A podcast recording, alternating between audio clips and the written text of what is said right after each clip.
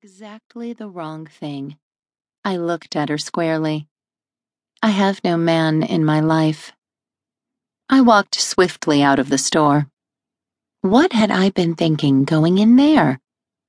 I walked along, gazing in some store windows. My reflection stared back at me. My hair was a mess. A couple strands were falling out of the updo I'd worn. My body was okay. Perfect for a purple lace lingerie line? Not even. Blondie was a good salesperson. A lot of women probably fell for her line. But not me. Nope, nothing special about me or my body. Nothing special about me, period. I sighed. Why had I been looking forward to shopping? Why not just go home and take the extra time to relax? I walked back to my office, took the elevator to the parking garage, and left. Talon Steel sat in my office, his hands on the arms of the leather recliner where he always sat. It's been a couple weeks, I said. Yeah, I'm sorry I haven't been in. Harvest time at the orchard is finally dying down, and I'll have more availability. I know it's important to continue my sessions. I know I'm not fully healed yet. Did anyone ever fully heal? I wasn't so sure. How is everything going? I asked. Pretty well. I still have a dream about once a week, but they don't matter so much anymore. Jade moved back in, and she shares my bedroom. I smiled. And you no longer fear sleeping with her. He maintained eye contact, something he'd had a hard time with at first. No. I look back now and wonder why I ever did. I know I would never hurt her. I nodded. I know. How did things go with Joe the other day? I bit my lip. I'm not at liberty to say. Although you gave me permission to share your sessions with him, he didn't give me that same permission. Sorry. I didn't think about that.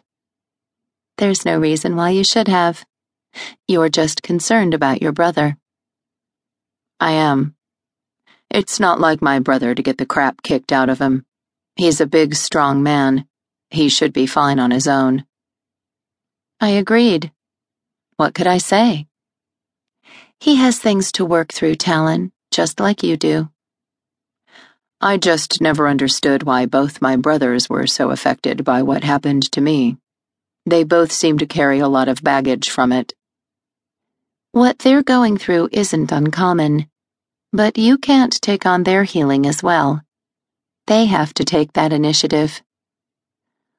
I guess you're right, but it's hard, Doc, watching them struggle.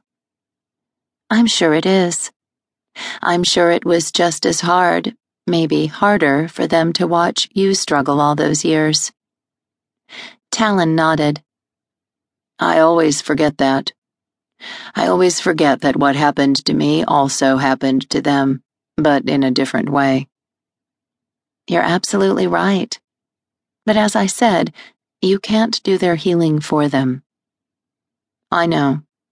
I wish I could help. You can. You can take care of yourself. He pressed his lips into a slight frown. Doc? Yes? How do you think I'm doing? I mean, really? I've told you before, Talon. Your progress is amazing. You're doing great. Do you think I'm ready for. What? He fidgeted, steepling his fingers. I'd like to ask Jade to be my wife. I couldn't help a broad smile. I think that's wonderful. Do you think I'm ready to make that kind of commitment? Only you can answer that question. Just that you're asking, though, is huge. Remember, when you first came in here, you weren't sure you could even have a relationship with Jade.